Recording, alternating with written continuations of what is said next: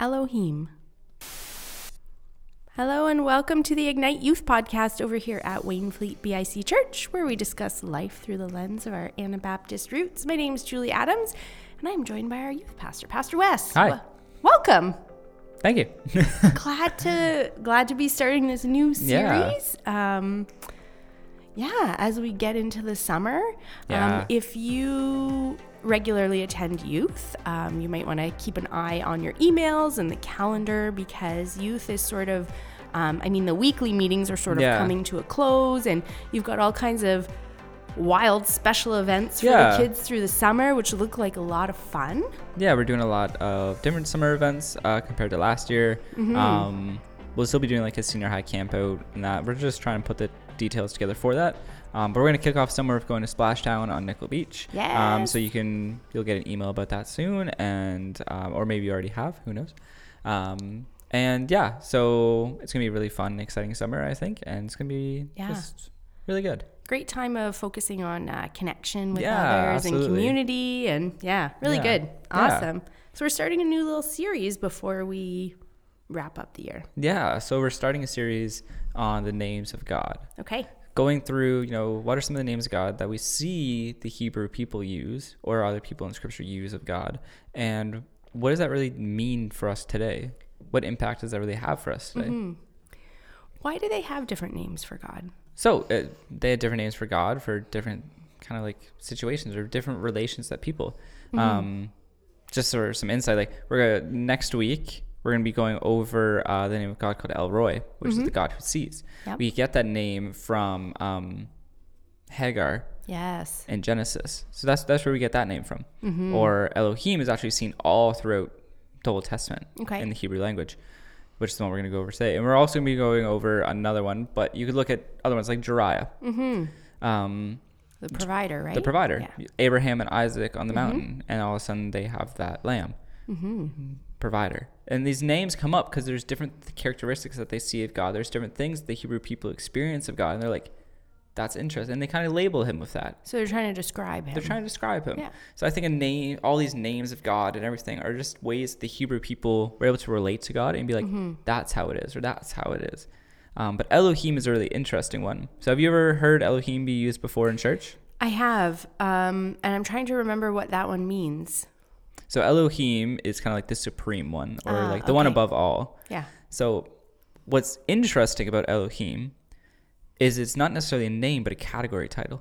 oh okay So you have to think you have to think in ancient times for the Hebrew people where they were living like where they were living is kind of like the dead smack center of a lot of different religions and a lot of different faiths that were happening. You could look at the Egyptians who had many gods many gods. yeah You look at the Babylonians who had many gods. Look at the Assyrians, the Hittites. We we see in scripture a lot um, when they talk about Baal, mm-hmm. yeah um, or just different gods all around. And when in the New Testament comes in, you have the Greeks and the Romans with all their gods, and well, the Romans don't really have gods; they just kind of take everyone's gods. But we're not going to dive into history that much. Um, they don't like talk about it. But yeah so for the Hebrew people, they're seeing all these interactions with all these people and different gods, yeah all these different people. But they're like, but our God is greater. Well, mm-hmm. how, how do we actually say that? How do we actually do that? And they come up with this term called Elohim. Mm-hmm. And they actually use it. God is the Elohim of Elohim. So Elohim is a Oh. category title for spiritual beings. okay that makes me think of king of kings Yeah, exactly. So what Elohim really does is it's saying all spiritual beings, all of this fit into this category. Category, mm-hmm. but our God is the Elohim of Elohim. He He's mm. the great. He's the supreme one. And so how we can kind of describe it is kind of like well, picture our world. If we picture our world, you know, Earth, everything. We picture the heavenly realm. Mm-hmm. They're not separate. They overlap. okay So we have this this world of spiritual beings and this world of human beings and all all these things. And the thing is, all these spiritual beings, we hear this angels, cherubim, the seraphim, like all these different things. mm-hmm. God is the Elohim of all of that. He is the supreme one of all of that. So for for the Hebrew people, when when they spoke about Elohim, in, and in Greek it's theos. That's that's the Greek translation for it. For Elohim? Yeah. Okay. So when they talk, it's like it's like if a bunch of kids got together and said, "Hey, it's mom's birthday. Mm-hmm. Mom is kind of like, and there's a bunch of moms, but they know which mom they're speaking of. Yeah. It's like that for the Hebrew people. Ah, I see. They know who they are speaking of because they know their God is the supreme one. yeah. And so we asked the youth, you know, what difference does it make in your life to know this name of God? And one of them said, well, it doesn't really make a difference. And I was like, okay, well, let's turn back the clock. So you have to think for the Hebrew people, they had they had wars going on all around them. They had people saying, "My God's better than your God." You had all this going on all at the same time, and you you can look in Scripture all through Genesis, Exodus. So you can look through, say, First and Second Chronicles. You look through First and Second Kings. All the. You see the Hebrew people mess up a lot. You see the Hebrew people mess up a lot and kind of drift away from God and then come back and drift away. It's Yeah. a constant cycle. So they have all these interactions with these these gods, maybe with a lowercase god, Yep. But they know that their God is the God above all. When they really realize that, it's really important. And so So they're you're saying they're like experimenting with other. they like- did. Like yeah. Mm-hmm. you can look at um, Moses coming down from the mountain, Yeah. and they're worshiping a cow. yeah. they're worshiping like, a what are golden calf. doing? Yeah. right? And or their interactions with Baal, or their interactions with sacrificing other gods, or all Israel people do this a lot. Yeah. It's not a great situation, but they have this really unique relationship with God. And that's what's the key is this relationship with God. Mm-hmm. So they keep saying that God is the Elohim of Elohim. That God is the great one. That God is the supreme one. Where it doesn't matter what's going on. Because you have to think when Hebrew people went into war with say like another tribe or another place or something, both of them would be like, My God's gonna, you know, my God's on our Yeah. side. Like that was huge and that's huge. Yeah. But the Hebrew people had confidence, especially when they were in a good standing relationship with God. They were like, Well, we have the Elohim of Elohim.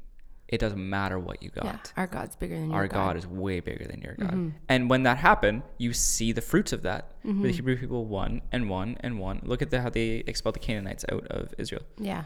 So you're seeing the Hebrew people interact with God, being the Elohim of Elohim. In that time period, it, it had significance important because there's so many other spiritual things happening. There's so many things that they're seeing from other cultures, all of this. So the Hebrew people, you remember, Israel's not a big country.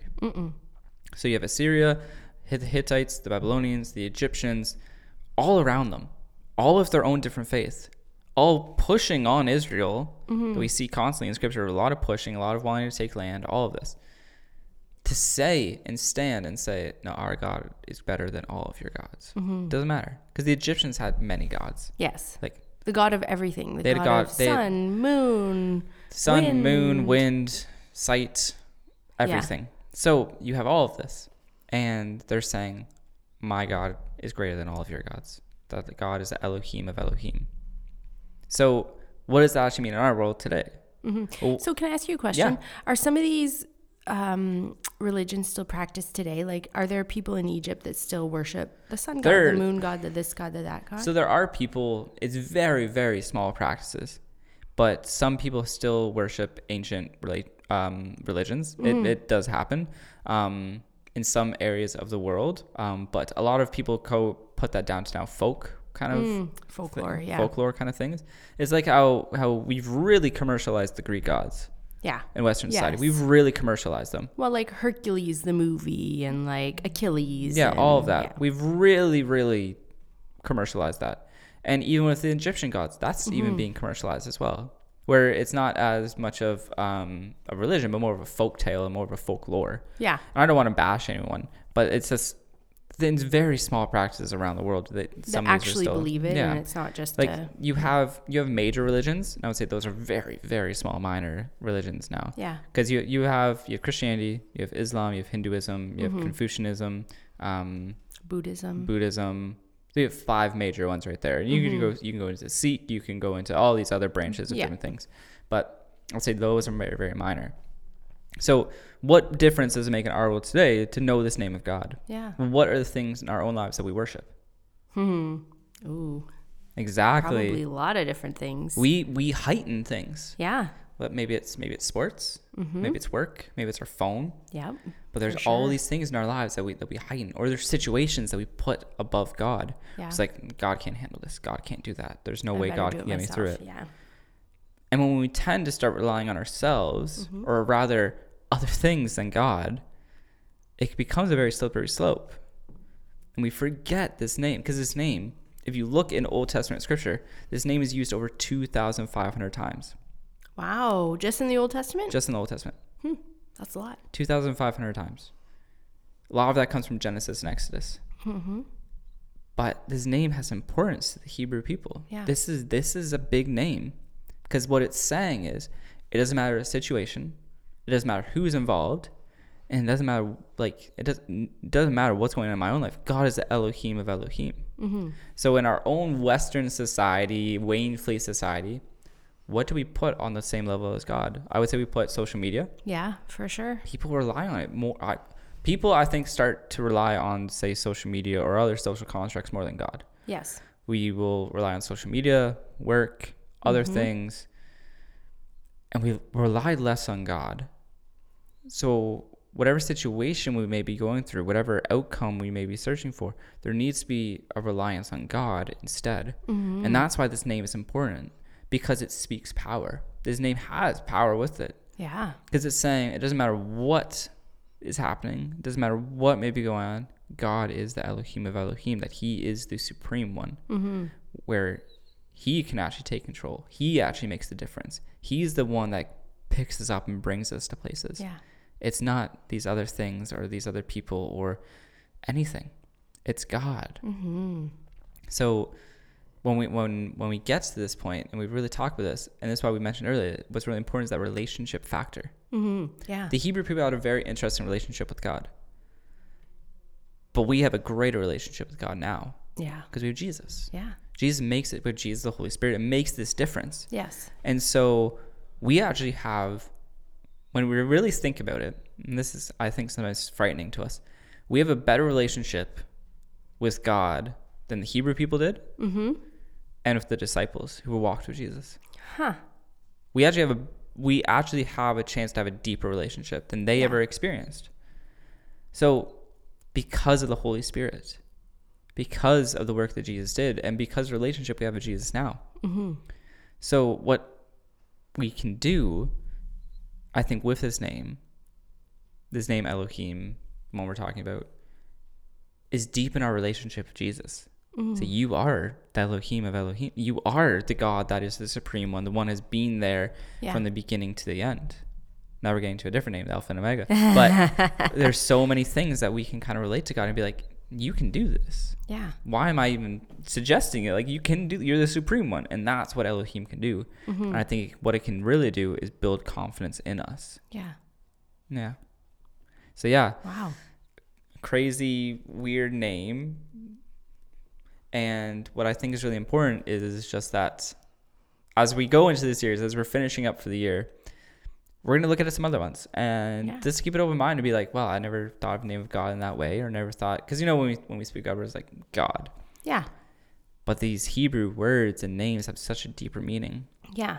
Because they're they're more descriptive. Like More I don't think today we think of names as descriptive. No. Like when I hear like Wes, I'm like, well, Wes is like the youth pastor or Yeah. like this kid that I know. yeah Not like you don't have like Wes the right Wes we the Great have that we or don't, whatever. we I don't don't, have that we don't have that but this name elohim Yeah. carries weight Yeah. carries power.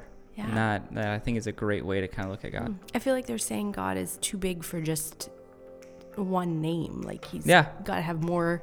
It's not putting God in a box. Yeah. It's rather there's so many ways to describe God. Yeah. So yeah. Huh. Cool. Well, thank you, Pastor Wes. Look forward to hearing uh, more about this series Yeah, uh, in the fun. coming weeks. Yeah. Yeah. So if you'd like to get in touch with Pastor Wes, if you have no idea what's going on for the summer and you're like, when do I bring my kids where? Then you can email him at wes at wainfleetbic.com or you can reach me at julie at wainfleetbic.com and we'd love to connect with you. Thanks for tuning in and we'll see you next week. Have a great week. Bye.